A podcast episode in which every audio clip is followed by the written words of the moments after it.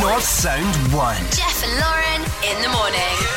Hey, we're Jeff and Lauren, Fat Friends the Musical is on all week at HMT. and we gave the star of the show, Elaine C. Smith, 30 seconds to tell us why it's the best thing we should do this weekend. I think if you're looking for a good night out or a good afternoon, even, I come to a matinee of Fat Friends.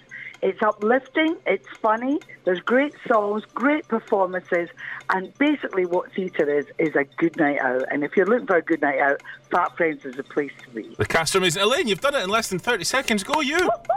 Woo! I've done voiceovers, you know. Uh, just very quickly, how, how difficult is it not to burst into fairy godmother mode when you're on that stage at HMT? Well, I, I met some women on the way in, and they had come all the way from the Black Isle, and they were going, "Oh, we're coming to see you.